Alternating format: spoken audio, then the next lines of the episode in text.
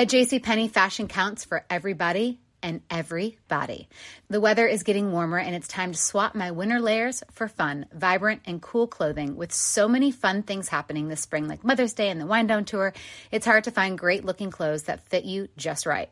That's why I love JCPenney. JCPenney has so many stylish and comfortable options for so many different body types. I've been blown away by their selection and everything hugs my body in all the right spots. Refresh your wardrobe this spring with style that gets you. Something to wear that fits your favorite moments of the season at prices that feel just as good. Discover brands that get you and put style and comfort first, like Worthington and Liz Claiborne for her, each in women's petite and plus sizes. Here, spring comes in all shapes, sizes, and colors. JCPenney, make everybody count.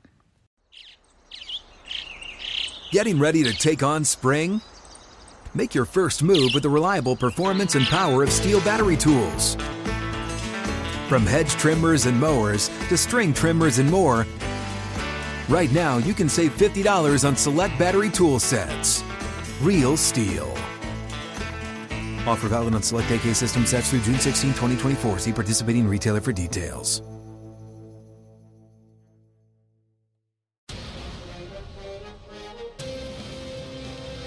It's time for a Big Blue Kickoff Live Nobody can ever tell you that you couldn't do it because you did. on Giants.com You know what I saw? New York Giant pride. and the Giants mobile app. 17-14 is the final. One touchdown, we are world champions. Believe it, and it will happen. Part of the Giants Podcast Network. Let's go out there like a bunch of crazy dogs. Have some fun.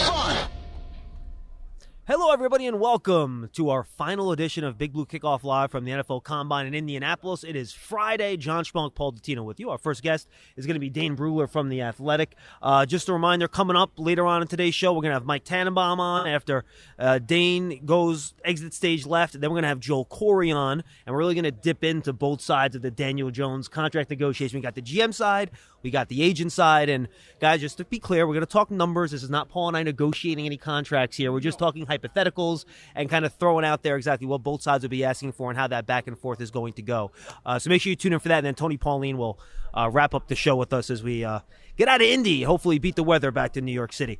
All right, Dane Brugler, you can find his work on the Athletic. Of course, uh, we've been promoting his Beast, which used to be an independent project, now is part of the, your Athletic subscription uh, for for more than a decade. The best draft guy in the business, uh, one of the best draft analysts in the business as well. Dane, man, how's your your week treating you so far, man?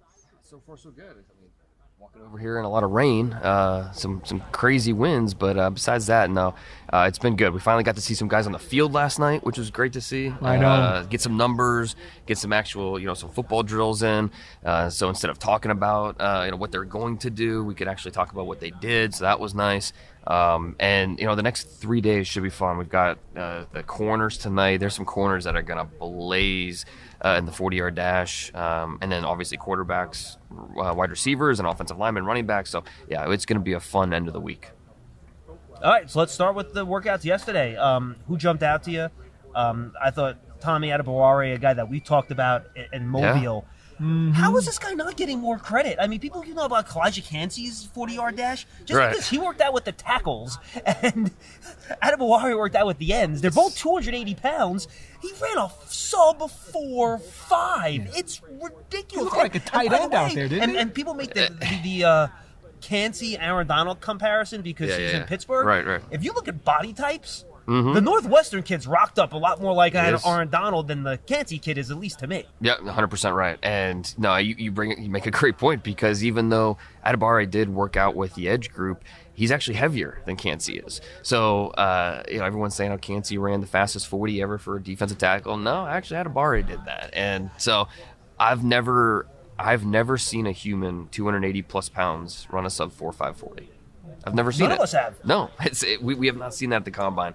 So I, you can't really uh, overstate how how impressive it was that he did. Now, how do you apply that to the, the his his report and his projection and his draft grade? And his field work was also equally impressive. It too, was, yeah. And so we're talking about a guy that killed the Senior Bowl, knocked the combine out of the park. Um, the the tape isn't as impressive. It, the, the, the tape doesn't scream top 50 pick, top 75 pick. Um, you know, it's more third, fourth, fifth round in that range, uh, depending on you know the games that you watch. But okay, so how do you reconcile that where he, tests like a top 10 pick? but his tape says he's not a top 10 pick. So it, it, he's a fascinating uh, test case that I'm really interested to.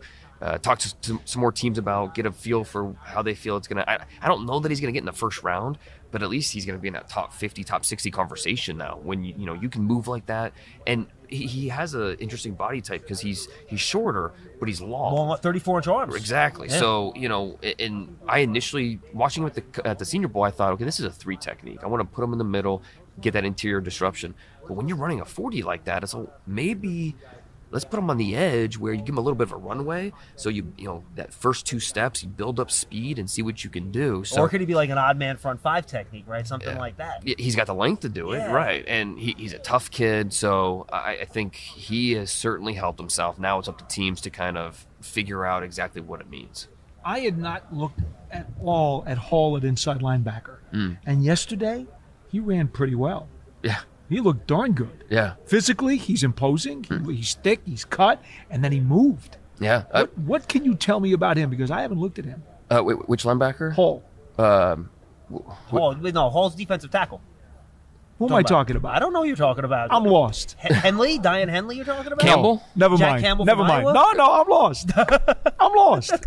Well, I do want to ask about Jack Campbell in I- Iowa. yeah, I mean, he was uh, the linebacker. Jack Campbell was. I mean, I he's he's got good tape. I did not see the what, six seven four three cone. That that was Wait, he ran a six. I, I didn't see that number. the best three cone we saw yesterday. Yeah, six seven four. So, um, He might not get to the Giants in the second round. Now, I was hoping he might. yeah, it, it, we're talking about a guy that's extremely smart. He's instinctive. I don't know that he necessarily plays to that speed all the time, but uh, you know, he is. He's really really talented. Derick Hall from Auburn. Okay, Derick Hall. Yeah, yeah, the pass rusher. That's who yeah, I was yeah. talking Gotcha. about. Gotcha. Yeah, he's he, he is really impressive. Uh, he's it, the speed he brings off the edge. I I don't know that he has the counters that you're looking for, but do you want a guy that's a hard charger and can really bring it off the edge. That, that that's He Derick looked like Hall, a yeah. locomotive when he was doing his. Yeah, his And that's how he plays too. Yeah, yeah. He's he's got the motor. He's got the uh, I think the mentality. Now, he does he need to add a little more savvy to what he's doing? Yeah, to, to really unlock everything. But give me the the speed that he has, the mentality that he has, and yeah, you know he can. I, he's somewhere in that top forty conversation for sure. Wow. What are the guys jumped out to you yesterday from everything that you saw that, that either you knew beforehand we're going to blow it up or maybe defied some expectations for you? We got to talk about Nolan Smith, right? The Georgia Oh, pass wow. rusher. I mean, he's uh, first off. Uh, Great human being. Stole the podium. He did, yeah. Stole the podium. laughs, cries. I mean, there was everything at the podium, right? You know, he had he had the It was like inside the actor studio up there. well, and that's that's not it's not an act or Oh, anything. No, course no, not. I Yeah, know, I know, but that's just how he is. Genuinely, that's how he is. Um, talking to you know David Pollack, you know, you know former Georgia great, does a great job with ESPN. He, he's been mentoring him over the years, and he just raves about him, the person, and that, that's the first thing. And you know, we see that viral clip of his Georgia teammates in the locker room watching him run, like you They all seem to love him, man. Exactly. That that that's uh, you, you can't fake that kind of stuff. And his tape last year is something. He moves. He moves. It- it- and it's a shame that you know his season was cut short because of that pec injury. So you know, but the f- first five games he was looking really good. He was looking like a play. And there's a reason why he missed the second half of the year. He was still number 19 overall in my top 100 coming into the week. I mean, he's still a guy who thought, okay, this is he's too talented to fall too far. Um, and then for him to go out and run in the four threes, four three nine, unbelievable time. This ten yard split, one five two, because we know that's That's That's what you're looking for at pass rushers. How quick can you get out? Uh, to run a one five two is an unbelievable time. So uh, the jump was great. The broad jump was great. He had a fantastic workout. Um, you know, he didn't do everything because he's still waiting for to be 100. But for him to go out and work out like he did, oh man, he's uh, it, it- the Will Anderson's gonna be the first pass rusher drafted, and then okay, who's second? Is Do you it, think he solidified himself in front of Tyree Wilson? no, I wouldn't say that. I think, it, but I think it makes the conversation really. Uh, it, each team's gonna look at it a little bit different because we're talking. Tyree Wilson is what forty pounds bigger, you know. So we're talking about two different body types and sizes and what they offer. Um, but if if I'm looking for more of that three four stand up. Uh, guy that can, you know, maybe play in space and uh, brings a little more speed off the edge. Then Nolan Smith is my guy. He's yeah, that Georgia scheme. He didn't. They asked him to read a lot. You know, they asked him to stand up in space. He wasn't asked to just pin his ears back and go. And that that that's a reason why his production maybe isn't eye popping. But Nolan Smith had a uh, fantastic workout that solidified where what we thought of them, plus a little bit more. I'll say this: drafting Georgia defenders is like drafting Kentucky guards, Yeah. where the, the numbers might not be what what you think they are, but Yeah, you yeah, have to yeah. look at the, the traits. Paul, go ahead. Well, it's pro ready. Pro ready. It's- system. You I know what you're getting. they do. Yeah, you know what you're getting. I, mean, I, I think you know we can say that about Alabama and Ohio State, but especially Georgia. The past two years of what they put into the league. Yeah. Um, the Carter legal issues that just threw the entire apple cart upside down. How much of a difference for you was there between him and Anderson up at the top of the board? Was it really kind of flip a coin, or did you really believe he was by far the number one pick in this draft? I think it comes down to um, what's what's harder to find, what's more valuable, that outside disruption or the interior disruption. And Jalen Carter being able to give you that interior disruption, it's harder to find, and it's it's a little more valuable in today's game Mhm. uh, to disrupt the pocket from the inside, force the quarterback. Uh, he's not able to climb, you know, with an outside rusher coming in. See He Dexter has- Lawrence this year, by the way. We Exactly. saw it. We saw it. exactly. He- it- Giants fans know better than than most uh, with with the, the defensive lineman they have. So, I, I for that reason, Jalen Carter got the edge for me. Um, his block destruction is special. His uh, his body control and the power that he brings is just. And it's not just the physical traits. He has skill. He knows what he's doing to break down the rhythm of blockers and get through them uh, and get to the quarterback. So his disruption is just truly fantastic. He's uh, now you're right. It, what happened that really puts everything up in the air a little bit. Teams already were talking to scouts about him and you know character quote unquote character concerns. It wasn't something that they were necessarily worried about. They just had to do a lot of homework, you know, because he was a little bit of an immature player. Um, you know, the coaches got to ride him at times, but we could say that about almost every single underclassman that's in this. You know, it's just that when you're talking about 20, 21 year olds, that's that's par for the course. But what happened with that situation that's new information. Scouts didn't know about that. Right. That that's something that isn't something else that you have to add to the equation and figure out what it means. Is this a player we're gonna have to worry about moving forward? Is this just uh, you know an immature uh, act that we can move? He will learn from and we can move forward. Uh, a scout. That's what scouts are gonna be trying to figure out here. Um, I, I still find it hard to believe he's gonna fall out of the top five. Okay, before the legal issue, there Mhm. might have been some teams who might have wanted to trade up to number one to, to grab him, right? Before the legal issue. Sure. Uh, Well, and Okay. not not only one, but with the quarterbacks maybe going early, maybe a team could trade up to four and get them. So you know that definitely that that. so that's what I'm wondering now. How up. does it shake up the trade market for Mm. those top picks? Because this shuffles everything. It, it does, and I, I still think the trade market's it's, it's going to start with the quarterbacks. You know, that's Chicago. I, I'd be very surprised if they pick at number one. You know, they're they're going to get an offer from some team to move up to number one to get a quarterback. Um, but you know, it does shake things up. So if you know, say you're Chicago and you know you, you the Colts, you trade back to number four with the Colts. Um, now instead of staying at four and picking a Jalen Carter, maybe you're more willing to.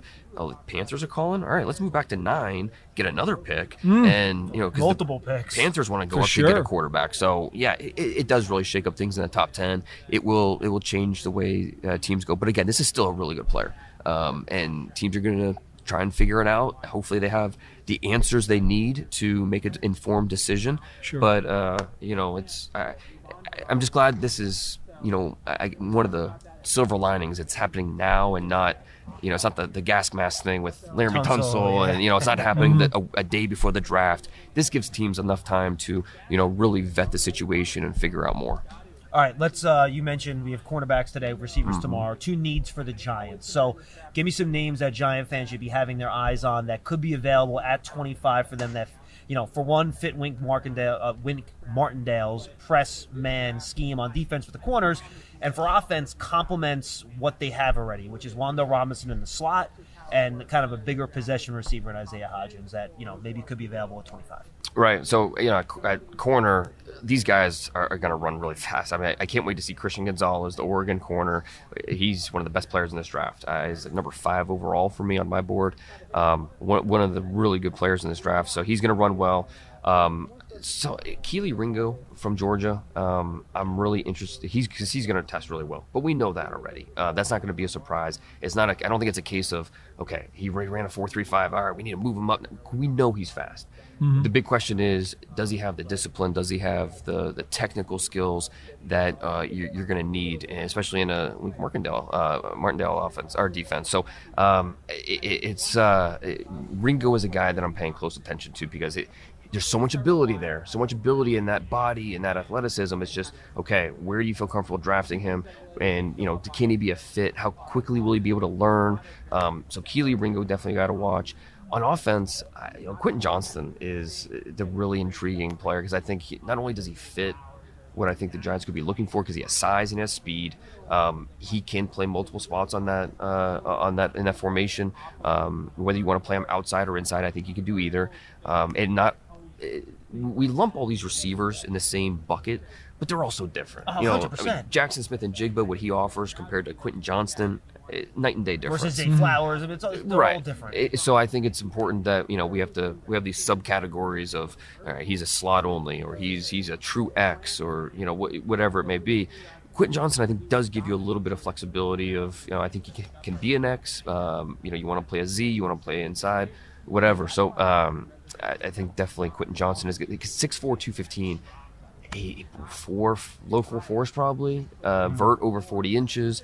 He's going to test really, really well. Good it's just YAC too, man. For uh, that size. He has just an innate ability to make the first man miss, yeah. and it's not power, it's not quickness, it's both. I mean, he he really has a feel for it.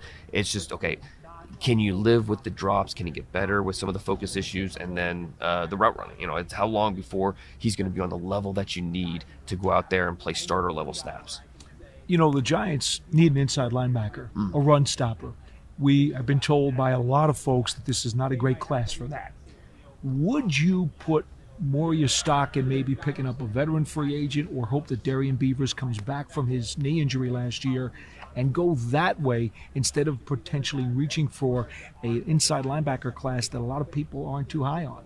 Yeah, and I think that's that's probably the way that they should approach it, especially with free agency being first. You know, you see, okay, what are the price tags on some of these linebackers that are available? What's it going to cost us? What's the fit? I think you do go that direction first, and you know, it, it if it doesn't work out, then you always have the draft where you can potentially, um, you know, fill that need.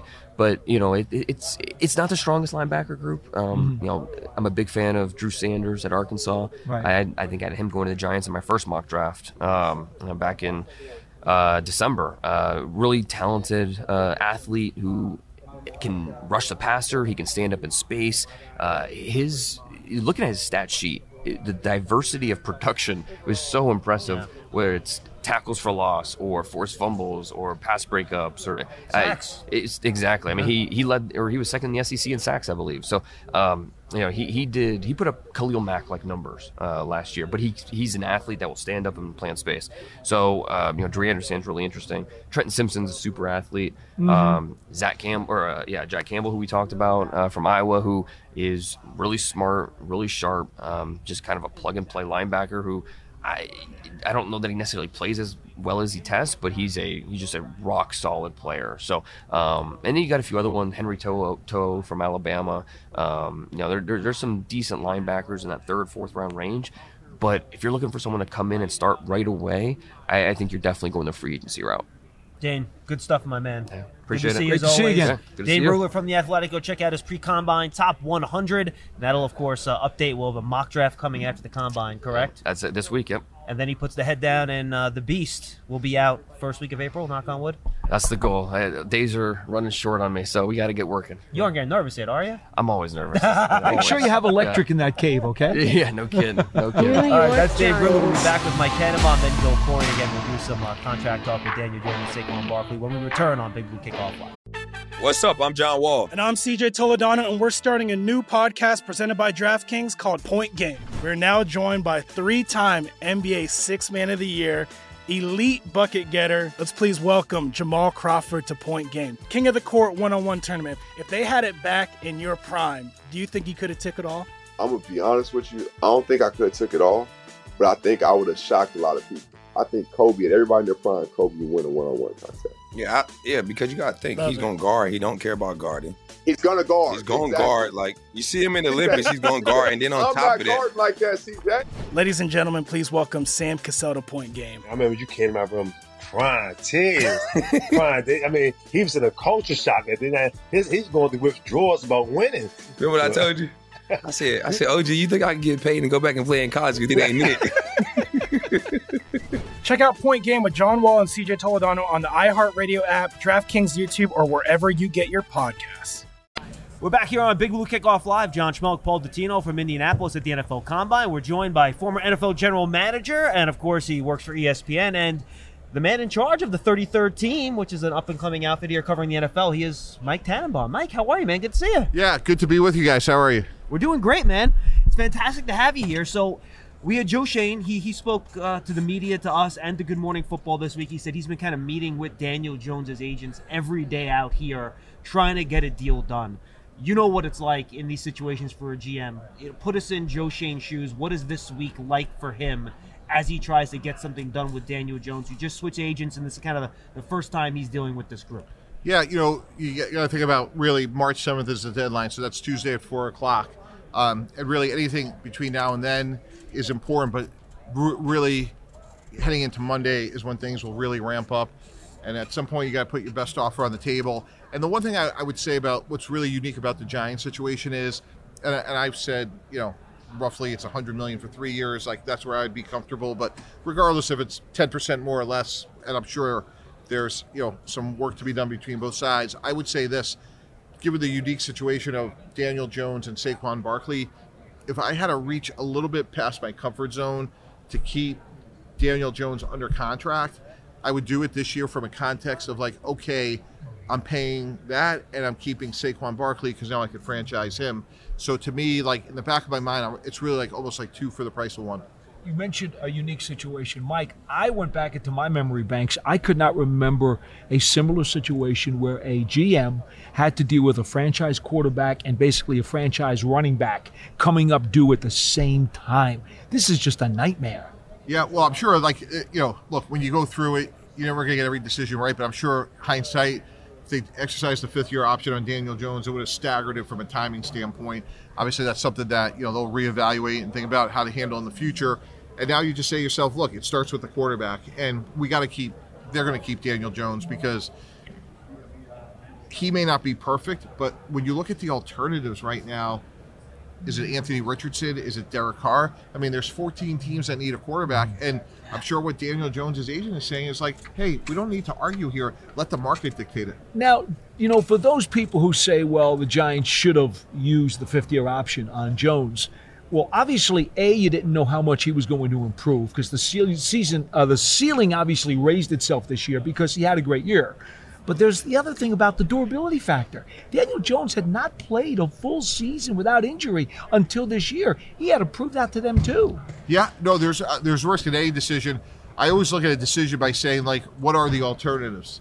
And again, I, I think Daniel Jones is you know whatever you want to call him a B, a B plus. He is far from perfect, you know, and he did miss some games. Um, now you look at down the road and Lamar Jackson, and he wants presumably two hundred and thirty million dollars fully guaranteed.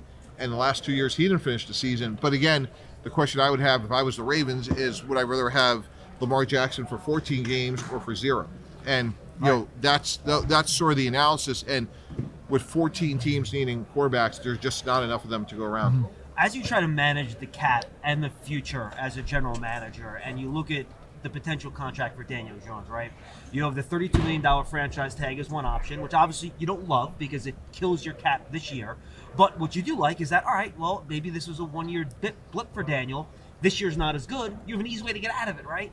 But you do a longer term deal, cap money's a little bit lower, but then you can't get out of it as soon. So, how do you balance the advantages and the disadvantages of Yeah. both those and find what works for your team, especially given where the Giants are, where they're not Super Bowl contenders, but they did win a playoff game in the first year of the regime? Yeah, that's right. And look, I, I think it comes back to one very basic question like, who's playing quarterback for us? So, you know, even if you're outside your comfort zone, because again, like, they're not a Super Bowl roster right now, but like to me, what's the alternative? Like, let's say Daniel Jones graduates. Let's say they franchise Saquon Barkley. Like, who's playing quarterback next year? Right. And what's your plan moving forward? Because if you win enough games to their credit, like you're not going to probably be in a position to draft Caleb Williams the year after. So it's rare that a young, ascending, high character, durable quarterback is going to come available in free agent. So Daniel Jones isn't perfect, but to me, like he's the start of giving you something stable at that position. Right, and but I think we know he's going to be back next year right? because they can't tag him. Worst comes to worst. So I guess the question for you would be, what would be your priority?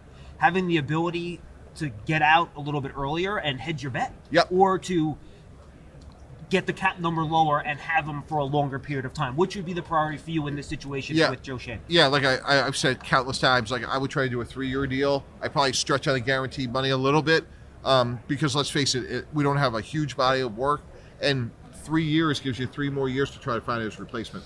Uh, let me ask you about the mechanisms that a GM can use because everybody thinks about oh signing bonus, but there are so many roster bonus, appearance bonus, game by game bonus, Workout bonus. workout bonus. There are so many other triggers, and I believe Josh Allen with the Bills was to me would be the model of the kinds of triggers I would use for Daniel Jones because the Bills did a great job of being able to, you know, get his number manageable even though he got a very big contract. Can, can you explain maybe to the fans who don't understand all the different kinds of things you can do to maneuver that contract? Yeah, no, you, just laid out a whole bunch of them. The other one I would add to is like just guaranteed money. So you may be a part on, you know, hey, 40 million up front, 50 million up front, but how much is guaranteed in later years and which years it's guaranteed often will drive like a, a compromise. So in this case, if the number 10, 15 million dollars apart on the sign bonus, but we're talking about a material third year guarantee, that oftentimes will bridge Mhm. the gap because most times after the second year, there's not a lot of guaranteed money left. Right. All right, let's jump over to Saquon Barkley now. Uh, they can always tag him if they want. Talk about the advantages and disadvantages of that.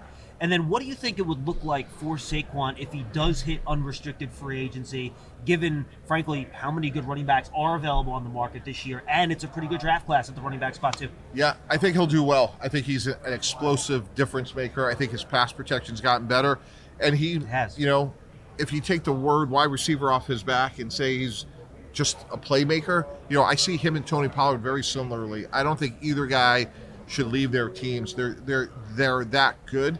Um, now look, there's a long history going back to Todd Gurley and even McCaffrey of all these running back deals that haven't worked out. But I think Saquon is homegrown, high character, improved, wants to be there. Like those are the guys that you want to reward. So again, you can't overpay people. You got to make hard decisions. But if you are going to give somebody the benefit of the doubt, Daniel Jones and Saquon Barkley are those types of guys. How much of an impediment do you think it would be for either Barkley or Jones going forward as players if either one did not return?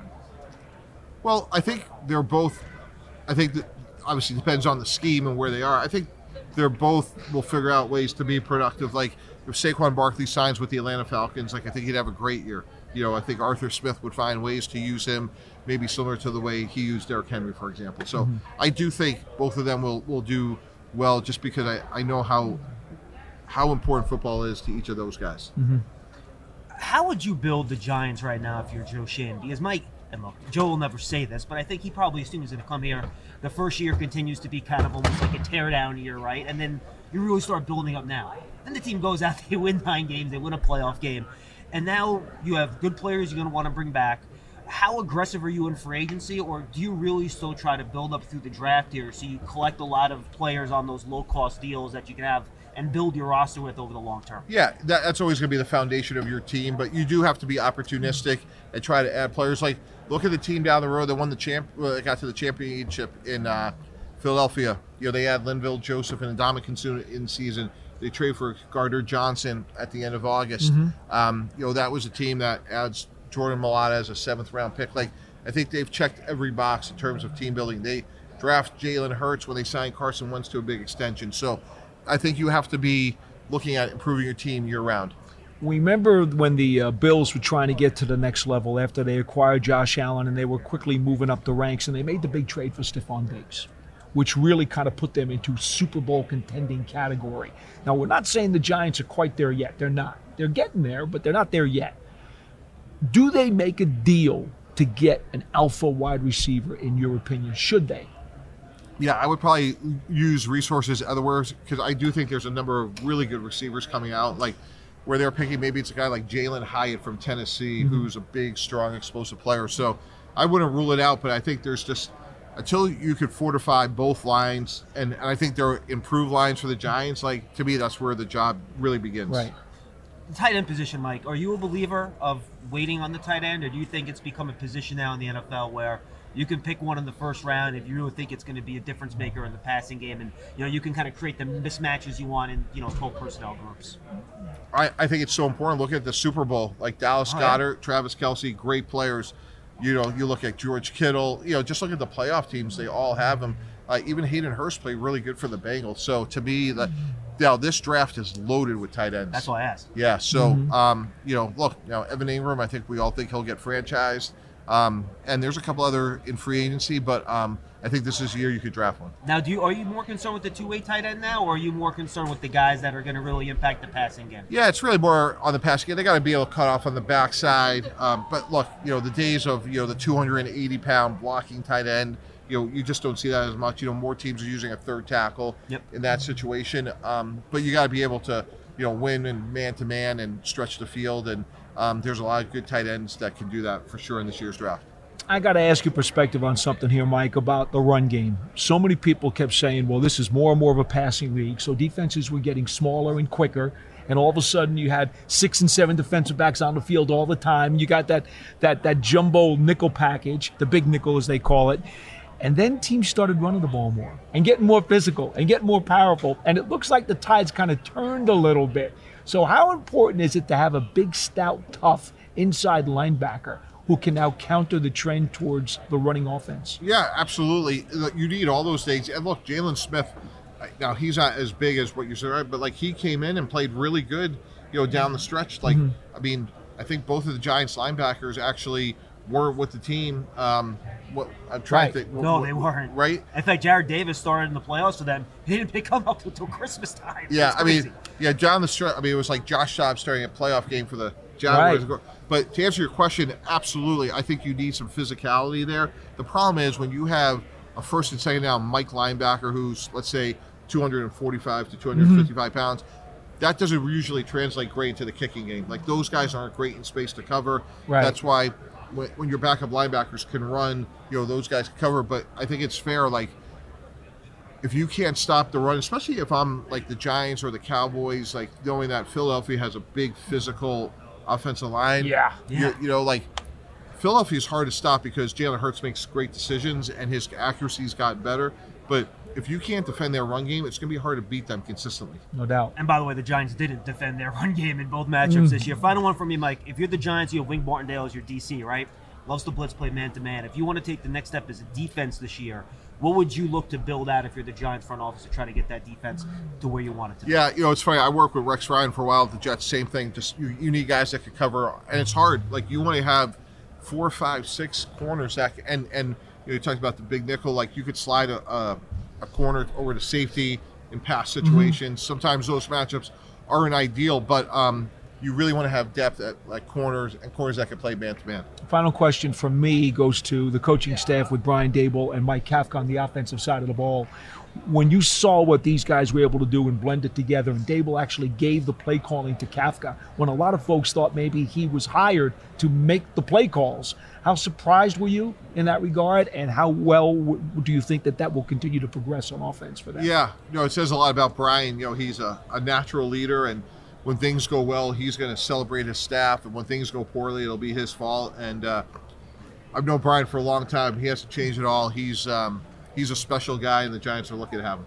Cool. It's the old Tom Coughlin philosophy. He always said to us, when things go bad, it's the coach's fault. When things go right, it's the players did it. That's exactly right. and, that- and that's what great coaches do. Mike, this is great. Thank you Yeah, very much. thank you. Great to see you. Mike. Thank you so Tannenbaum. much. We'll be back Appreciate with more on Big Blue Kickoff Live right after this. We are back here on Big Blue Kickoff Live from the NFL Combine in Indianapolis, our final day of live shows. Though we'll have more Giant Huddle podcasts over the weekend. Make sure you stay tuned for that. We just talked to former NFL General Manager Mike Tannenbaum to give the team side of the Daniel Jones and Saquon Barkley negotiation. Well, here comes the counter offer. We're joined by former NFL and uh, sports agent Joel Corry, who, of course, uh, has great coverage on CBS Sports of all co- sorts of contract stuff and everything like that. Joel, John Schmeelk, Paul Dottino, how you doing, man? Doing great. How you guys doing? Uh, we're doing fantastic. So let's kind of get right to it. put us in the negotiating chair if instead of athletes first, Daniel Jones got Joel on the line and said, "Hey, I, I need some representation. Need you to sit down." I probably wouldn't get hired because I wouldn't ask for forty-five million. Per year, to be Okay. honest with you. Well, and again, Okay. we we don't know what he would be asking. We don't know what that's he a, actually that- is the asking for. reported ask is very Correct. aggressive. Right. Okay, so just take Good us through word. it. Take us through it. What do you got? Well, I would look at how much it would cost to franchise him, not only once, twice, but the third franchise tag, and then base my initial offer off of that. You're talking basically 127 over three years for if you include all three franchise tags. In order to not go year for year, we could discount that back to about 120 would be the initial ask, 40 million per year. But I'd want it structured similar to what you did for Leonard Williams, which was a pretty player-friendly structure that he had I think he had 26 million of the 63 in the first year, then 45. Yeah, 45 I think after two. So you're going to have to pay me same percentages based on my money would be the ask. So we're talking about 85 million fully guaranteed it's signing with the 120 ask, uh, 120 over 3. And if I have to come down from that to get a deal done, then I wouldn't want to go below 37 and a half million per year, about 80 fully guaranteed at signing. But then I'm going to want incentives and escalators to push me over 40 million because I'm not at the 40 million based on me being top five statistically in certain categories. Um, if I get any honors, because I'm not a Pro Bowl guy, at least on a first ballot yet, and based on playoff advancement. All right, Joel. Let me let me ask you about all the different kinds of triggers and ways that you can get creative with this because it was made clear to me that Josh Allen has one of the more creative quarterback contracts. I'm not And- doing a six-year extension. No, I, I, I'm not Nor- saying that you are. Nor would, the, not nor would the Giants, I think, I'm want not to commit six years to But in terms of the, the triggers and the kinds of things that are in the deal, not the length of the deal, um, Schoen comes from the Buffalo uh, front office. Right. So I would assume, even though he is relatively green in his career as a general manager, I would assume he has learned an awful lot from his days in Miami and Buffalo. Well, that'd to- be from Jim Overdorf, who's been the long-time Sure. cap guy in, in Buffalo. He- So he, dates should really way, way back. He should really have the ability to try to finesse and finagle this as much as anybody could, right? I mean, his Yeah. experience should not hurt him. But I would stay away from that the Josh Allen deal because that deal was based off of the Mahomes deal. Because what Josh Allen did was looked at the new money through six years for Patrick Mahomes and barely beat that. That's how he got to the 43 million per year. Mhm. Then he's got those huge roster bonuses in the latter years, which vest a year or two early. So you're not really getting out of that deal. But he does have incentives and escalators. His are more based on MVP and Mhm. some on top five um, performance in certain statistical categories. So that's where that top five part would come from. That's another quarterback contracts as well. Right. So I have two, two follow-ups here. One is length.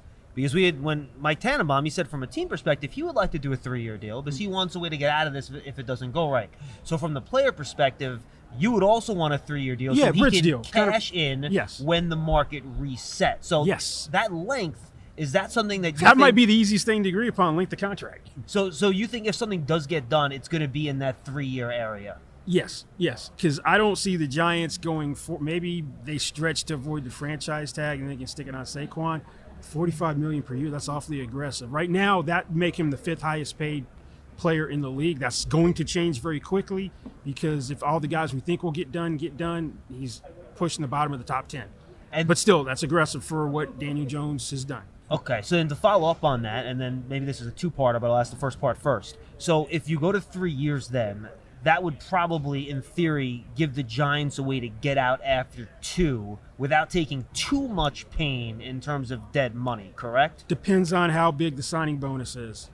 Um, I'm going to want a, like a $45 million signing bonus, so you prorate that over the cap three years. That would be 15. That would be yeah, if, yeah. If you year, if right. you want cap relief this year, and I'm talking, I want, depending upon where I come in, between 45 and 50 million first year cash. Obviously, that's not including any deferrals of the signing bonus.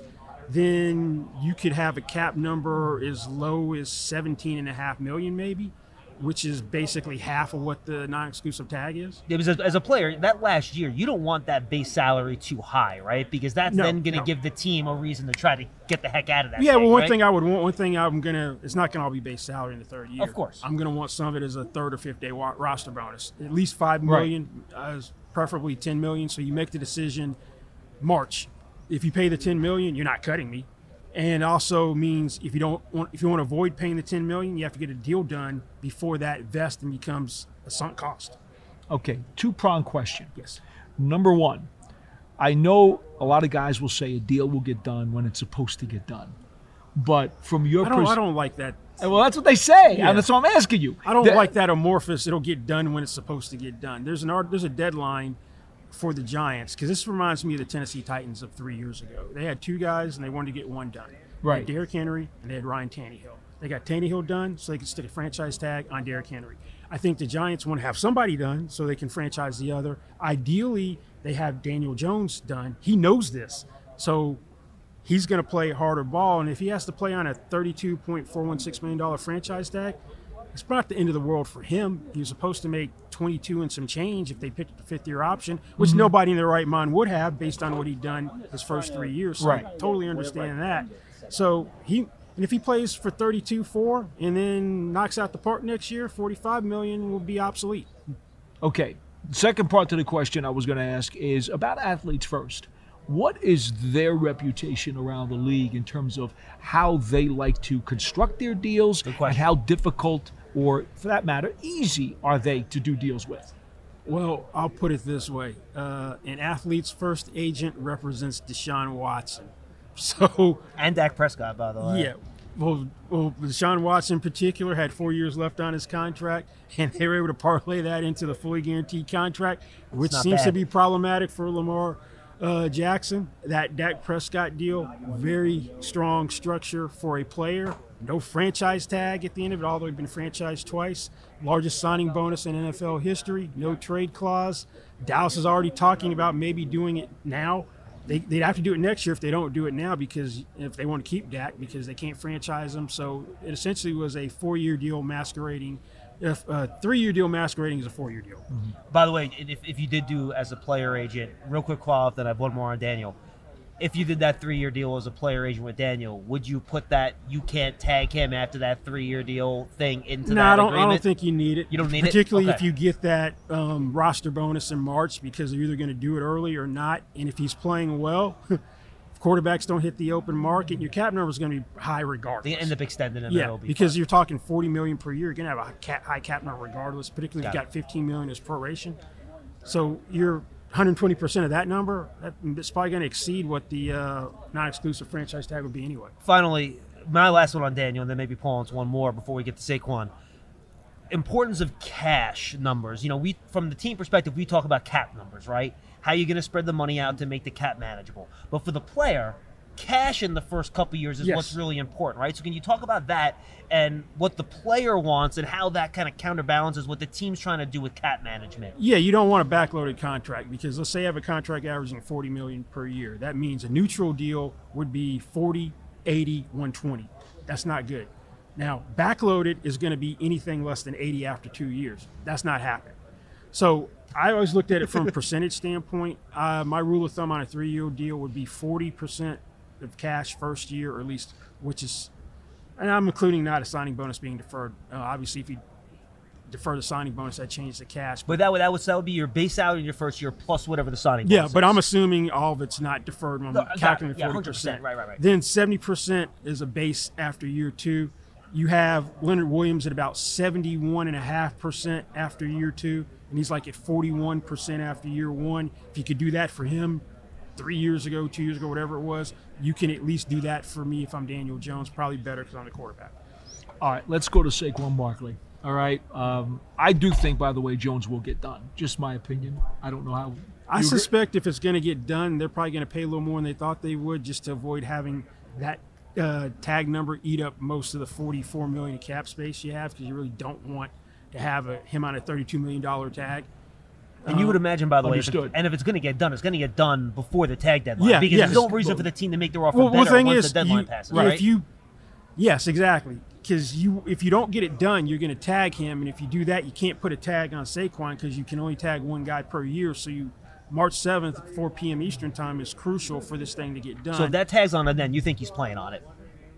Yeah, that means he didn't move on his demands very much. And the Giants were like, we have a walkaway point, and if you think you're worth this much, maybe the market changes so much between now and it'll be July 17th this year as opposed to 15th because the 15th falls on a weekend. Mhm. Then if everything moves and the market shifts dramatically, and you got three guys, let's say Burrow gets done and he's like at 55 million per year, Herbert's like at 55, and Hurts is at 52, and then Lamar gets done, which I don't think he will, and that's like 55 as well. Then maybe the 45 seems more reasonable.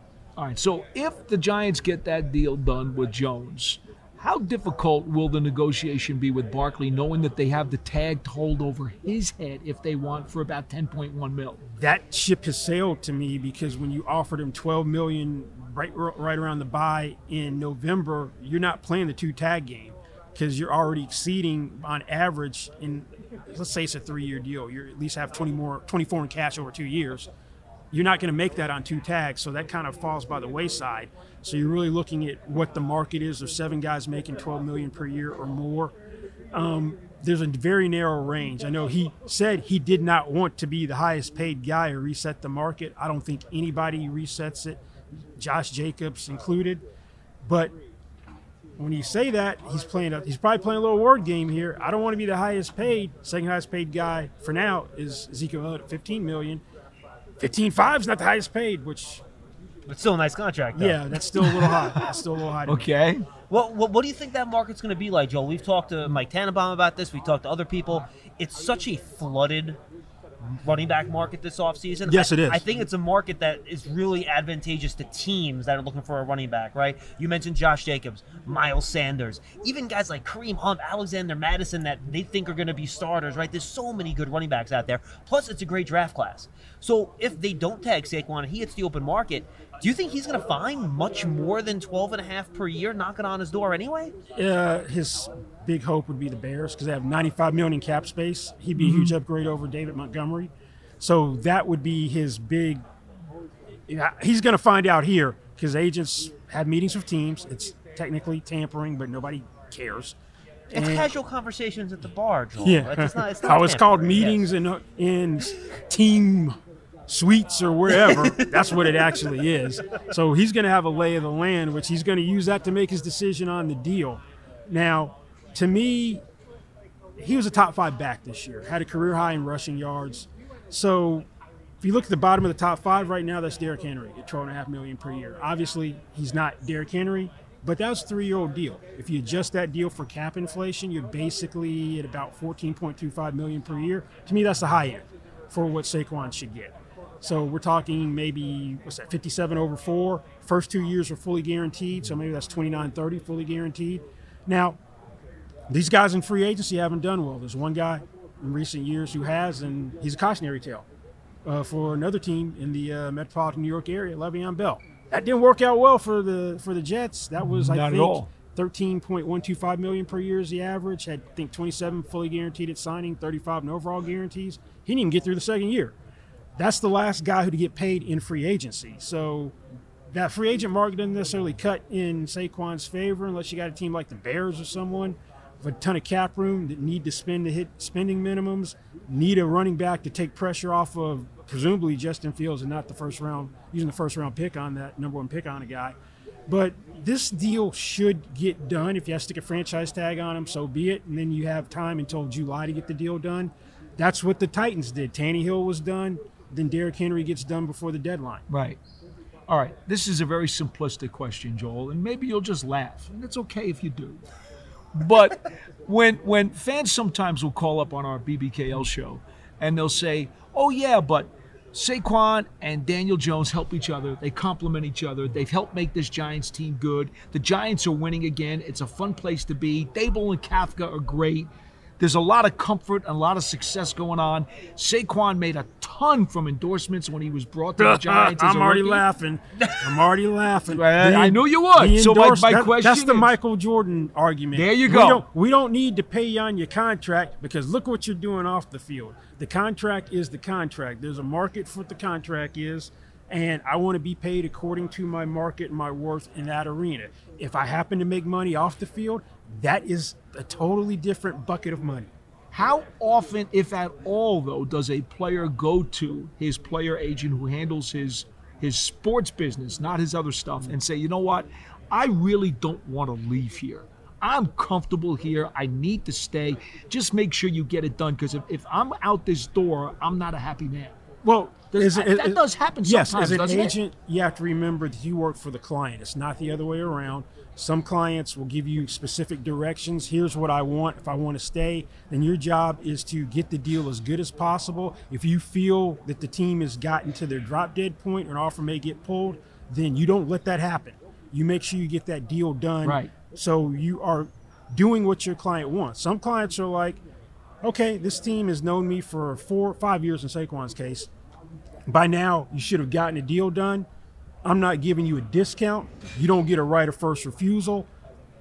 Put your best foot forward. If it's not done by the time free agency starts, you don't tag me. I'm trying to leave. You won't read about it in the paper or social media. I'll give you a courtesy call, but your your last offer is your last offer. So it Mhm. all depends on the marching orders you get from your client. Right. All right, let's go to Julian Love because we're running out of time before we say goodbye. Gotcha. Is that all right, Paul? Yep. All right, perfect. What do you think that contract's going to look like when all is said and done? Uh, probably not a high dollar guy. Uh, you're paying Logan Ryan, I think, ten. Um, so I'd be trying to look to get there. I don't know if it gets there. So you think somewhere in like that eight million dollar range, yeah, maybe something yeah, like that? Yeah, that's probably more appropriate. All right, and Although, but the thing is, all players typically inflate their value, and then get a rude awakening in free agency sometimes. I, I got to add one more. go ahead, please. I'm sorry, Joel. No, I know all we're keeping you late here. The Giants uh, clearly want to keep Leonard Williams. He's already told everybody that he's willing to work yeah, I think that. he retracted that because uh, his agent probably was like, "What is wrong with you? You don't come out and say you want to take a pay cut." But but he he's got a thirty-two million dollar cap hit this year, and that's not going to happen. That's going to have to be adjusted. Yeah, you're gonna have to adjust that. Okay. If you're going to adjust it, then I want to be made whole, whatever the pay cut is. First thing I'm doing while I'm here, if I'm the agent, I'm um, assessing the lay of the land to see if anyone's going to keep me where I am, and if not, then my I'm going to try to make the pay cut as best as I can. Where let's say you had to take a seven and a half million dollar pay cut, then I want to earn that back some way through statistical incentives, playtime, or Mhm. honors. I want to have a chance to be made whole. And the reason I ask about that is because Dexter Lawrence is now in his yeah. fifth year option And he's gonna get situation. paid, right? And you figure these are the two big guys up front in the Yes. trenches who the Giants are relying on, and and they're going to have to uh, pony up for both of them. Yeah, well, this market's going to change the, the interior defensive line market because the ceiling used to be Aaron Donald at 22.5 million. Nobody went above that. And that was a 2018 deal. And he was the highest paid non quarterback briefly. The ink was barely dry before Khalil Mack came in at 23.5. Then he got a weird deal last year. I've never seen a guy making a ton of money have a team just rip up the contract, add no new years. Had three years left. 95 over three is what they did. So he's making more than 50, a little more than 50% above second place, which is Leonard Williams and DeForest Buckner. So you've got Quinnen Williams, who wants a deal before they come back for the offseason workout program, Jeffrey Simmons in Tennessee, and Dexter Lawrence, in addition to Chris Jones, who's the who had the best year of interior defensive lineman. He's in a contract year. He's got like a $28 million cap hit. His tag number next year is like 33 and a half, so you can't really tag him. He's the one, he said, I hope these young guys blow it out of the water. So he's looking at this probably, I should be at 30, or yeah, he can make the case I was better than Aaron Donald. I should be paid more than Aaron Donald. The non quarterback market, when it's all settled at the end of the offseason or training camp, I think Nick Bosa is the first $35 million per year non quarterback. 35. Well, mm. here's why I say that. His brother, Joey, set the market at 27 a couple of years ago, and he was 8% more than what Myles Garrett got. Same agent. He's going to try to get the same increase for the younger brothers than for the older brother. That's going to put you right around 35. So if I'm Dexter Lawrence, I'm not in any hurry. I know I'm making 12.407 million on the fifth year option. I want something done, but I want to see other developments in the marketplace. I want Quinnen Williams to do well, hopefully. Jeffrey Simmons to do well. And oh, one more. Daron Payne is going to get overpaid. They stick a franchise tag on him. Right. He has Joel Segal as an agent who had DeForest Buckner. That thing's not coming in to me uh, below 22. So your floor is going to be 22. I'm probably going to adjust Leonard Williams for cap inflation um, as a starting point. So I'm trying to get north of 25 if I'm Dexter Lawrence. And then, real quick before you say goodbye, Andrew Thomas is going to get an extension at some point too. He's two years out, so they have some time with him. But top flight left tackle money in Oh, a that market! years. No, that market's going to change big time this year. For Talk to me. reason. What does it it's mean? not going to be Orlando Brown. Oh boy, It's going to be Laremy Tunsil. Laremy Tunsil did a three-year deal um, in 2020, three-year extension. They've restructured that thing twice, kicked the can down the road. He's got a $35.2 million cap hit. You can't franchise him because that's 42 next year. He's got all the leverage in the world. Laremy Tunsil's going to blow that. I don't know what the number's going to be. He's going to blow it out of the water. Paul Dottino is agita. Joel, thank you very much for that. I appreciate it. On the way out, he's gonna have heartburn on the plane now, yeah, which is I'm awesome. probably giving Giants fans a headache or, or like, oh, great, we're gonna have. Well, it's a nice problem to have. You have to pay. Hey, you wanna pay good players, You got right? good That's players. it. Players. You hit on Good Andrew players. Thomas. You hit on Dexter Lawrence. Saquon bounced back. Daniel Jones started living up to his potential to be the sixth overall pick. Nice problem to have.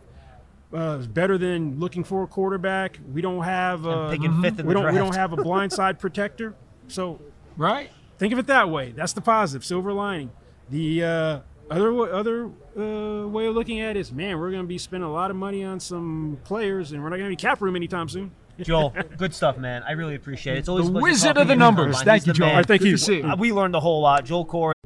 What's up? I'm John Wall. And I'm CJ Toledano, and we're starting a new podcast presented by DraftKings called Point Game. We're now joined by three time NBA Six Man of the Year, elite bucket getter. Let's please welcome Jamal Crawford to Point Game, King of the Court one on one tournament. If they had it back in your prime, do you think you could have took it all? I'm gonna be honest with you. I don't think I could have took it all, but I think I would have shocked a lot of people. I think Kobe and everybody in their prime, Kobe would win a one-on-one contest. Yeah, I, yeah, because you gotta think Love he's gonna guard. He don't care about guarding. He's gonna guard. He's gonna Exactly. guard. Like you see him in the Olympics, he's gonna guard, and then on I'm top not of that, guarding like that, CJ. Ladies and gentlemen, please welcome Sam Cassell to Point Game. I remember you came out from crying, tears, crying. I mean, he was in a culture shock. And then I- his, he's going through withdrawals about winning. remember what I told you? I said, I said, OG, you think I can get paid and go back and play in college? Because it ain't it. Check out Point Game with John Wall and CJ Toledano on the iHeartRadio app, DraftKings YouTube, or wherever you get your podcasts. All right, we are back for our final segment of Big Blue Kickoff Live here from the NFL Combine in Indianapolis. We thank Mike Tannenbaum and Joel Corry for joining us. And again, folks, we're not trying to negotiate any contracts, giving our opinion on what Daniel Jones and Saquon deserve, what they should get, what they will get. We just wanted to kind of put those two guys in the spot. Perspective. Right. As a general, former general manager and a former agent, kind of talking about exactly how this thing's going to look. And I think the interesting thing, Paul, and by the way, Tony Pauline's here. You all know him. And Um, he, he almost outpriced himself, by the way. yeah, he did. And the funny thing is, Tannenbaum and Joe Corry both kind of came out to the same three-year, you know, thirty x number million dollar type of contract. So it's funny. We'll see if that's the solution that the Giants can kind of come to with uh with with Daniel Jones. All right, now we're joined by Tony Pauline. Of course, uh, if you're a follower of the Draft Season podcast, you know Tony. He and I do draft stuff every week together. Uh, make sure you go, by the way, subscribe on your favorite podcast platform. Just search for Draft Season, or you can find it on the Giants app or podcast platforms. But we want to give him a chance to, you know, that's more of an overall draft thing with some Giants flavor to it. Today we're going to just pepper him with Giants stuff in Oh, terms boy. of Giants needs, who they're going to go after. This is Mhm. going to be super Giant centric, folks. So I know a lot of people have said, John, why don't you ask Tony more Giant questions on draft season? Well, now's your chance. Here's what we're going to do, Tone. Let's start here. Um, Giants at 25.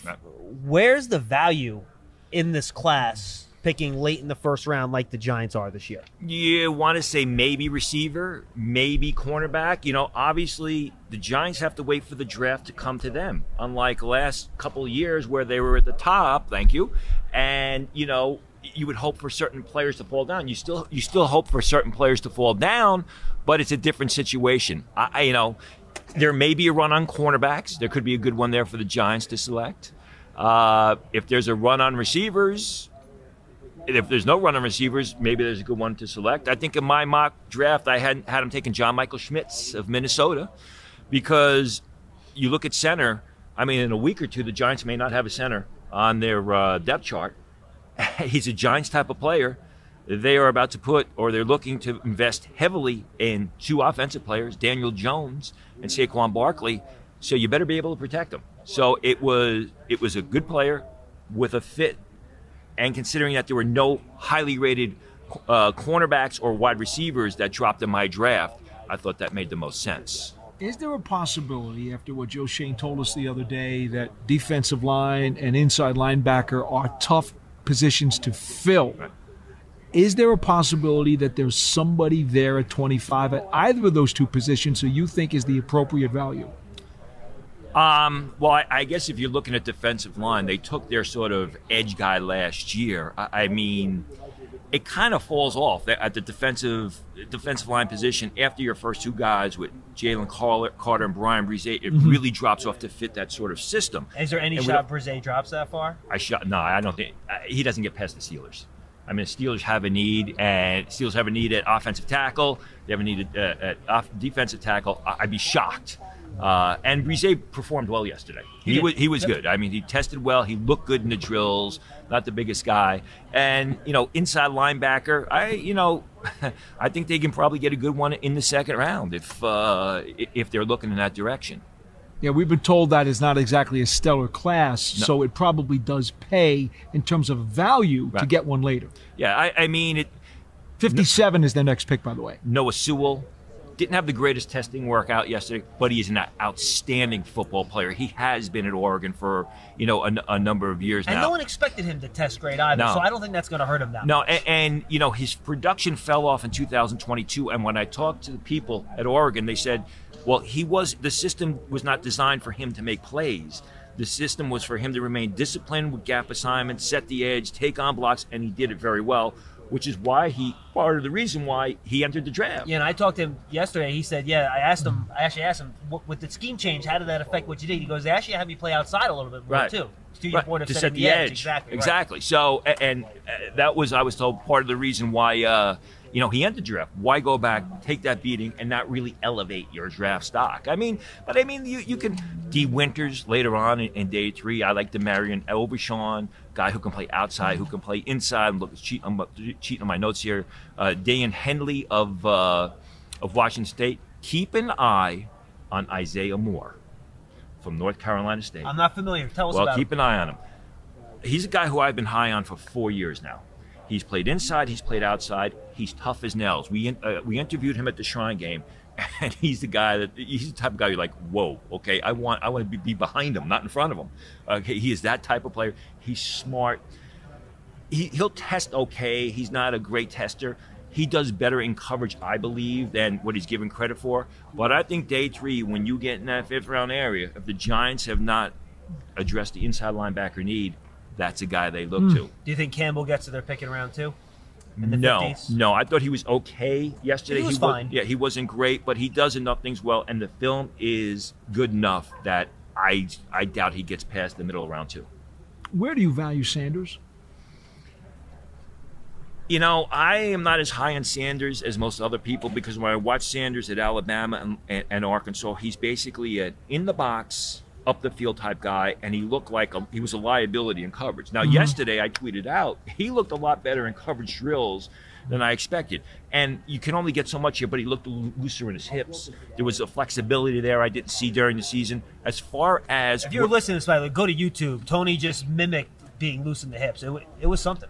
There you go. there you go. There you go. My daughter would be embarrassed. My daughter is at Ohio State. She's in the, she's in the dance program. She would be embarrassed by that.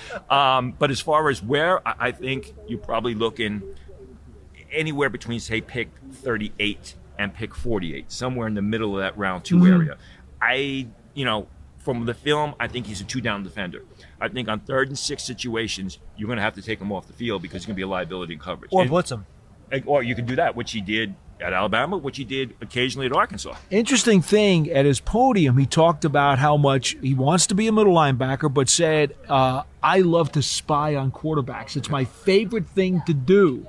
But you need the athleticism and the ability to change direction and all that other stuff really well. Not to only- that. Simpson said that too. By the way, he loves spying. See. Trenton Simpson may be able to get away with it. Drew Sanders, I don't know, can get away with it because you're spying on the quarterback. If you take off off the field, here comes the tight end behind you, and then there's a you know eight to ten Yeah. yard gain. So you got to be careful.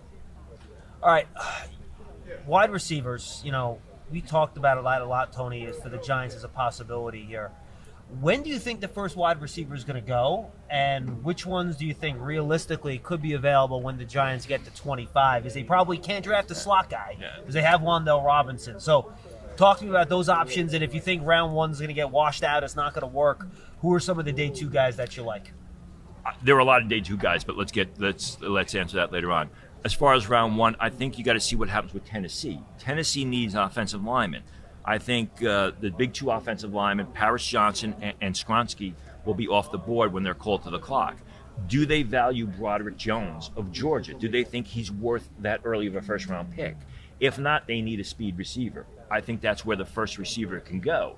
Then you got San Diego. You got a, you got Seattle who needs receivers. So I think the top receivers will be off the board, or at least in my first mock draft, we have to see how they test uh, when the Giants are called to the clock. Just a heads up, Quentin Johnston is not going to run the 40. I don't know if he announced that. No, he did not. I was today, I was actually. I was told the other night that he is not going to run the 40 at the combine. He's going to wait for his pro day. He's going to do all the other testing. Uh, but even with Quentin Johnston, you got to wonder if it's a Brian Daboll type of receiver, you know, because as we've talked about uh, on the show numerous times On that we draft do, season. uh, he's a big, fast, physical guy who doesn't run good routes, who doesn't consistently catch the ball with proper fundamentals. He drops a lot of passes. You know, the Giants are probably like a Jordan Addison. Zay Flowers is that sort of Trevon Diggs type of receiver, a little bit smaller, a little bit more explosive. Let's see how he runs. He's told us at the uh, told us at the Shrine Game he's going to run in the four threes. He doesn't look like he plays in the four threes. And as I've said time and time again, Kayshon Boutte, as we've talked about on the show, is sort of the wild card in this because you go back to the Very 2000 much so. 2021 film, he was outstanding. The first part of the season this year, he was non-existent. He turned it on the second half of the season, and he started to show that dominance that he displayed in 2021. And as we've said, well, as I say all the time, you know, LSU receivers are better on Sunday than they are on Saturday, and they're darn good receivers on Saturday. Yeah, we had, mm-hmm. somebody told Paul and I earlier today that they wouldn't be surprised if Kayshon Boutte in three years was a Pro Bowler or if he was on his third team. Right, exactly. It depends. Are you getting the Kayshon Boutte from 2021? That's the Pro Bowler. Are you getting the Kayshon Boutte for the first four or five uh, games of uh, 2022? That's the guy who's going to bounce from team to team. And you know, the interesting thing about Boutte is he initially said he was going back to school. He initially said he was going to return to LSU, and then he made a late decision to kind of uh, reverse that decision. And you would have thought that that would have been the better choice with Jayden Daniels going back to LSU because they seem to really pick it up.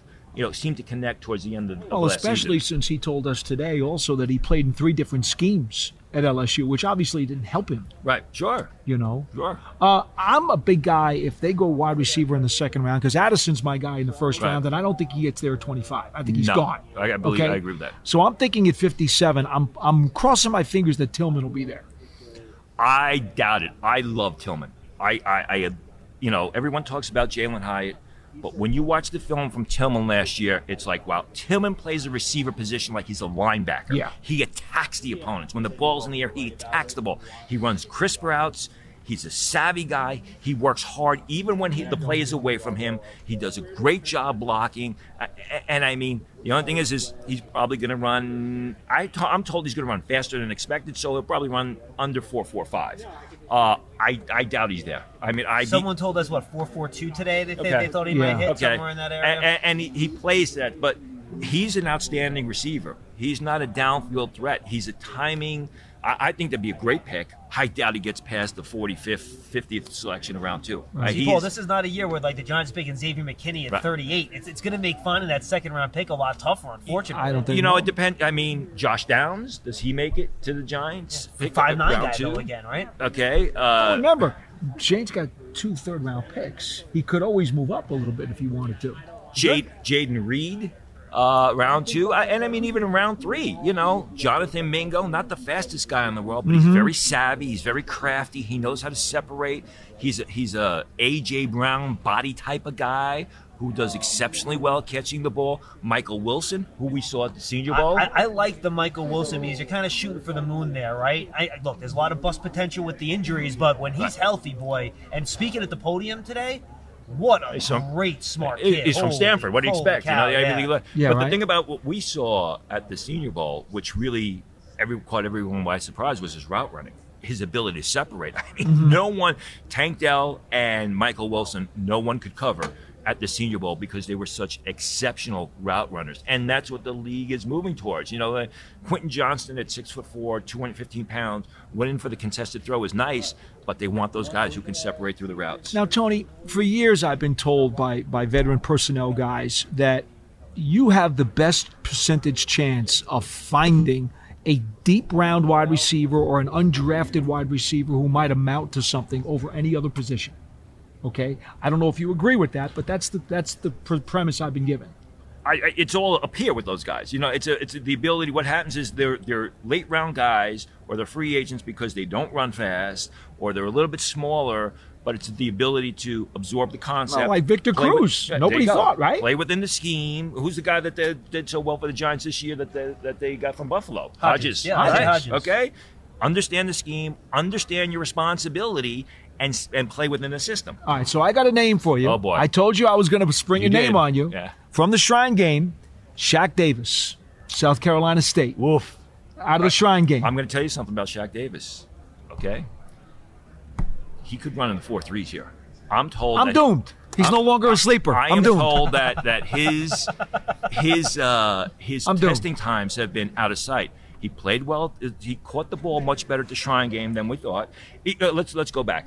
You watch him. I watched him the last two years, and he looked like a long, big armed receiver that would just went out for the contested throws. Mhm. Goes to the Shrine game, and you know I wrote about him uh, for every day at Pro Football Network. Ran better routes than expected. Caught the ball much better than expected. He looked like a next level receiver. And then I'm talking. He's training in Florida. I'm talking with the trainer. He's like, and I'm hearing he's going to run the four threes at six foot five. What is he, two twelve or something like Yeah, that? yeah. A- And, he's going to run super fast. And you, and here's a guy who he's got to get a little bit bigger because he's got a thin frame. Needs some and, meat. And, and he's Needs gonna- some he's going to struggle, you know, at the next level, press coverage, things like that. Tall, long arms, wins out for the high pass, catching the ball much better than expected in the months leading up to the draft. And now I'm told he could run in the four threes. I, I mean, that means you're probably talking potential late day two now. Paul jinxing picks all the way in Indianapolis. Very See, impressive. and, and, and Good job, see, Paul. you were you were afraid that I was going to give you a dud. Well, I was at the Shrine game, so yeah, you know, I was on edge, but uh, it's tough to fool me. Although I didn't know Lucas Lukas Van Ness that one time. Yeah, uh, that- that was- that- that, was a uh, That was way early in the draft That's- process. though. exactly. All right, let's go cornerback. You mentioned it earlier. Deep group. Yep. Um, you know what Wink Martindale wants? Long Yep. Guys that Yep. can run and play press man. Yep. Uh, who could be there in round one? And again, if that same question as before. If that doesn't work out, who do you like a little bit later down in the draft? if Deonte Banks is there at 25. That's my guy. uh, Another one that's of a my pick. guys. Now, here's a couple things about Deonte Banks. you know, we agree so much. Uh, you know scary. that. It's It is. scary. It really It's is. scary. Yeah, yeah. You by got- the way, you- Tony, I would not be happy about that if I were you. no, I was gonna say you got my you got my address to send a check, right? Um, here's the thing about Deonte Banks. No one really knew about Deonte Banks coming into the season, and what was happening was the Maryland coaches saying, "Watch this guy, watch this guy," and he had a terrific year. Okay, he had an outstanding year. Showed a lot of ball skills. Very confident to the point of being arrogant, which probably isn't a bad thing at the cornerback position. He's going to work out exceptionally well. Could break into the high four twos. I doubt he runs slow slower than four three three here, which is going to elevate Mm. his draft stock. Point being is that Deonte Banks is a guy who's watching his draft stock take off. So he In- might not be there. In my mock me. draft, I didn't have him there. Okay. Wow. But getting back to you know the long cornerbacks, Paul continues to get crushed today. I always enjoy that. uh, you know, Garrett Williams of Syracuse. Garrett Williams of Syracuse coming off an injury, but you watch Garrett Williams. I mean, he is a big, tough cornerback who's very athletic. I don't know if he's going to test before draft day. Uh, fits that mold that you, you talk about. Later on, Tyrique Stevenson, who we saw at the Senior Bowl. You want to talk about long, athletic guys who are very quick and very explosive, needs to be more disciplined with his techniques. Sometimes he can be all over the place. Here's another guy. You want to talk about a long, athletic guy. Maybe late round three, could slide into uh, the early part of day three. Terrell Smith of Minnesota, track and field guy, again coming into the season as a senior, was ignored by scouts, got better and better as the week went on. Tough physical guy, showed improved ball skills, and had three outstanding days of practice at the Shrine game where Shaq Davis was. You haven't mentioned um, the second South Carolina corner that was really good in Yeah. at the combine. Yeah, I mean at uh, the Darius Rush. Bowl. Pardon- Yeah, Darius Rush. Right. Thank you. I don't know if it's the scheme. It's just that Rush on film, and I'm heard he's going to. I heard he's going to test well. Rush on film just struggles making plays with his back to the ball. I know everybody's in love with him, but I think when you, when I anyway, when I got into the film, I was like, ah, nothing, nothing fantastic here. The guy we didn't talk about that I'm sure everybody loves is Kelee Ringo, and we've talked about Mhm. him, you know, time and time again on the show. And Kelee Ringo's highlights are great, and he's a big guy, and he's going to test well, and everyone's going to fall in love with him. But as we talked about, when you really get into the film, you see a lot of undisciplined play from Kelee Ringo. You see a guy who's wondering what's going on. You see a guy who gives up a lot of receptions, which means he needs a lot of work on his game. All right, I want to backtrack just a bit because you had mentioned Schmitz as a possible first rounder for the Giants at center. Right. Given the fact that they've got free agents there and they may not have an incumbent coming back. Right. Let's assume they don't take a center in the first round Right. and they go after one of these other positions. How many other potential starting centers are sitting in this draft? How far can they go before, uh oh, you better get get a veteran free agent because there's nobody else here? you know, you talked about receivers and how you talk to scouts and personnel people say Mhm. you can get good receivers late. You can also get good centers late. I- Okay. I, I mean, history has shown that. I happen to like Luke Wypler, as John will tell you, of Ohio State. I don't know that he's going to be there the end of round two. A lot of people like Joe Tippmann, as do I, from uh, Wisconsin. Then you get into the day three guys. Juice Scruggs of uh, Penn State, who played guard as a junior, moved to center. Great name. Fundamentally sound guy. He's tough. I don't think he gets the uh, gets the credit that that he's due. Jarrett Patterson of uh, Mhm. uh, Notre Dame. He was pretty good in Mobile. He was terrific at center and guard early on in his Notre Dame career. When he played center, everyone thought, okay, this guy's a you know top sixty pick. His game kind of fell off. He was good at uh, in Mobile. Ricky Stromberg of Arkansas, who is a tough, nasty Giants type of punch in the face uh, center, Mhm. doesn't always play with proper knee bend, which which is going to which is a problem. I like Alex Forsyth of Oregon, who's here. He is a thinking man center. He consistently gets the job done. Has some back issues. That's my phone. Some. You hear Led Zeppelin's "The Immigrant Song." That's my phone. Uh, uh, has some back issues. Not. Not. He is a thinking man center who gets the most from his ability. Who really that Oregon offense kind of revolved around him. If you watch the Oregon offense, he's going to go late, but he's a guy who I think can have, if he's healthy, can have a ten-year career at the next level. Wow, good stuff. Um, any other needs, Paul, for the Giants? You want to touch on with Tony? Or you Uh, well, let's see. We went through the center. We went through the inside linebacker. We went through receiver. Corner. We mentioned defensive line. We mentioned corner. All right. Well, last one. Go ahead. Maybe the Giants need a running back. Well, I mean, it's not out of the question. Right. I think we think they can figure something out with Saquon, but you never know. Right. And it's a great class. Terrific class. Uh, how early do you have to start? What? How early do you start thinking about it? And then how late can you still think about it to have a guy that can come in and at least be a part-time starter? It depends on what your philosophy is. Okay. I, I mean, are Yeah, you going to go? how many guys with, with third round grades, with at least a third round grade, do you Right. have, Tony? You got one, two, three, four, five, six, and that will be kind of sorted here. Yeah, it's with, like 12 or with- 13. with, Wow. the testing. Okay. And, you- remember, the Giants have two third round picks. You also got to remember, a lot of these guys on my draft board at running back are underclassmen. So there's not that much information on underclassmen as far as height, weight, hand size, arm length, things like that. Okay. Getting back to your question, I mean, I think Jahmyr Gibbs would be a perfect fit for the Giants' offense. I, I Him in the absolutely do. passing game would be unbelievable. Uh, right? and, and, you know run on the inside, turn the corner. He does everything very well. Would they take him late round one? You know, history tells us not these days. Chris Rodriguez, another guy, tough, more downhill type of runner like Saquon Barkley. Doesn't really, they really never used him in the passing game, which is a little bit, uh, y- y- you know, kind of you got suspicious with the quarterback they had. Maybe it was the quarterback, maybe it wasn't. Uh, you know, you go, you get later on. Camerun Peoples of uh, Appalachian State, who didn't have the greatest year, but he's he's a tough runner. Depends on the type of running back that they're looking for. I think if they're going to part ways with Saquon, which I'm sure they don't want to do, and you got to take a running back, you got to get a replacement. Uh, you got to get it early. Otherwise, the only guy that would be a sleeper late in round three, day three, would be Eric Ray of Oklahoma, who's very quick, who's a tough runner. And as we've seen recently out of Oklahoma, those day two picks, those fourth round picks that come out of that program have had a lot of success at the next level. All right, I'm going to ask you one other running back question, Tony, Okay. because we have had people say, "Ah, you know what, the Barkley thing may not work out." Is there any way that Robinson falls to 25? Is that possible? It's not out of the question. I'm going to say it's less than 50 50, but it's not out of the question. Buffalo has what pick? What number pick? I don't know. Oh, hold on, I got, Oh, I Buffalo got it has here. to pick after the Giants, right? Okay. That's Buffalo's what- got 27. Right. Yeah. So it, They it could move up. And Dallas is after the Giants too. If they, you know, Well, lose Pollard and lose Elliott, I don't think they're going to lose Pollard. No, I- I don't wouldn't they'll think so Pollard. either. Dallas is Um, 26. Yeah, right. at- I have Buffalo taking Bijan Robinson right now. There, there was talk that they were going to take Breece Hall last year. They, you know that may be the final piece. Bijan Robinson is a terrific back. I mean, he, he's a great ball carrier. Bijan Robinson. He's the top five player on your overall board, B- right? Bijan Yeah. Robinson 25 years ago would have been in the conversation to be a top three pick.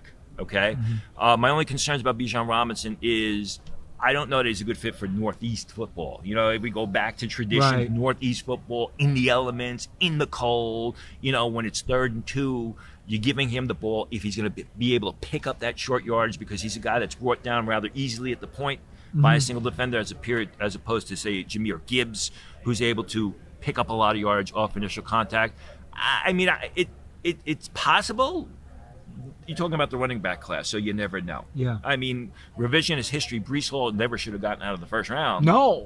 but he did. All right, final question, Tony. You're locked in with these agents. You kind of can see things that are going to happen before they do. Besides the obvious guys that we've all heard about, Right. give me some names that are going to come out of nowhere. Maybe it's a little bit strong, but really become national names over the next four days of testing that maybe people aren't talking about, but Right. they should be. Tucker Kraft, South Dakota State, the tight end. Uh, we talked about him before on the show. He plays the tight end position like a wide receiver. He is fast. He is explosive. He is a tough, sort of uh, confident guy, maybe to a fault. He turns some people off, but you know he gets the job done. He's been very productive. Look down my list here. I, I Tyjae Spears. People know about him. You talked about Sam LaPorta. I don't know how well he's going to test. Uh, that and I, and I guess Shaq Davis would be the other one because Shaq Davis is what's going to happen is Do that to me. sorry uh, when they see his height and his size uh, he's he- you know people are gonna he's gonna go viral. Jaelyn Duncan out of Maryland who we saw at the uh, Senior Bowl who did a good job. I'm told he's going to run in the four sevens. They run on on uh, they run on Sunday. What do you Uh, think uh, Rashee Rice is going to run? I know that's going to be pretty big for him. Yeah, I'm told his his workouts have not been that great. Not been that great.